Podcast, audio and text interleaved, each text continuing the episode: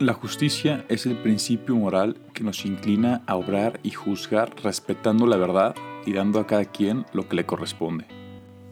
En la sociedad siempre encontraremos a quien abusa de su poder, su posición socioeconómica o de su renombre para aprovecharse de los demás. Esta es una de las razones por la cual existe una creciente separación entre las clases sociales, tanto en riqueza como en ideologías. Peleamos porque ambos reconocemos que está sucediendo una injusticia, pero tenemos maneras distintas de entenderlas e intentar solucionarlas.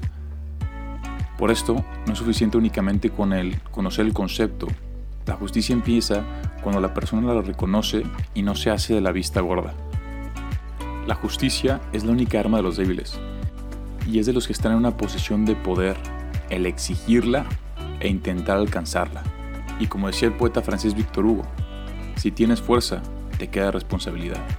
Si estamos en una posición de exigir y hacer justicia, no solo es nuestra responsabilidad, pero también es nuestro deber el hacerla.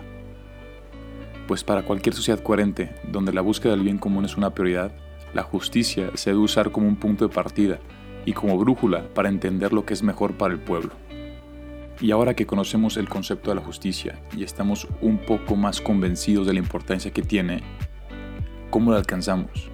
El primer paso, después de reconocer una injusticia o el grupo del cual se están aprovechando, es defender a los débiles. La manera en la que una sociedad trata a su gente débil demuestra su verdadero carácter y su moralidad. El segundo paso es con el diálogo y el ejemplo convencer a los indiferentes de que esa injusticia cometida no solo va en contra del grupo de las personas a quien se le haga, sino también en contra de toda la sociedad. Y nos debe de interesar porque una comunidad o país justo es aquel que reconoce la dignidad en cada uno de sus ciudadanos y la respeta. Vivir en un lugar donde se ignora y se desconoce la dignidad de una persona es igual o peor a vivir en un infierno. El primer paso para reconocer la dignidad de los demás es despojarnos de nuestros intereses. Estos nos ciegan. Lo que consideramos justicia con mucha frecuencia es una injusticia hecha a nuestro favor.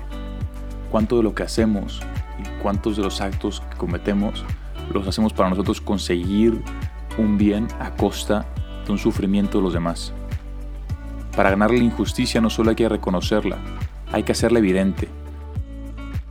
Y el último proceso para alcanzar la justicia es inspirar a los injustos, que se den cuenta de que eso que están haciendo está mal y busquen corregirlo. Si una persona comete una injusticia pensando que hace un bien, la seguirá cometiendo. La gran riqueza no está en los intereses que generan los injustos al ganar, está en los débiles y su capacidad de sacar lo mejor de cada uno de nosotros. ¿Cuánto de lo que hacemos por alcanzar un bien personal es a costa del sufrimiento de otros? ¿Qué injusticias están pasando a tu alrededor? ¿Qué estás haciendo al respecto?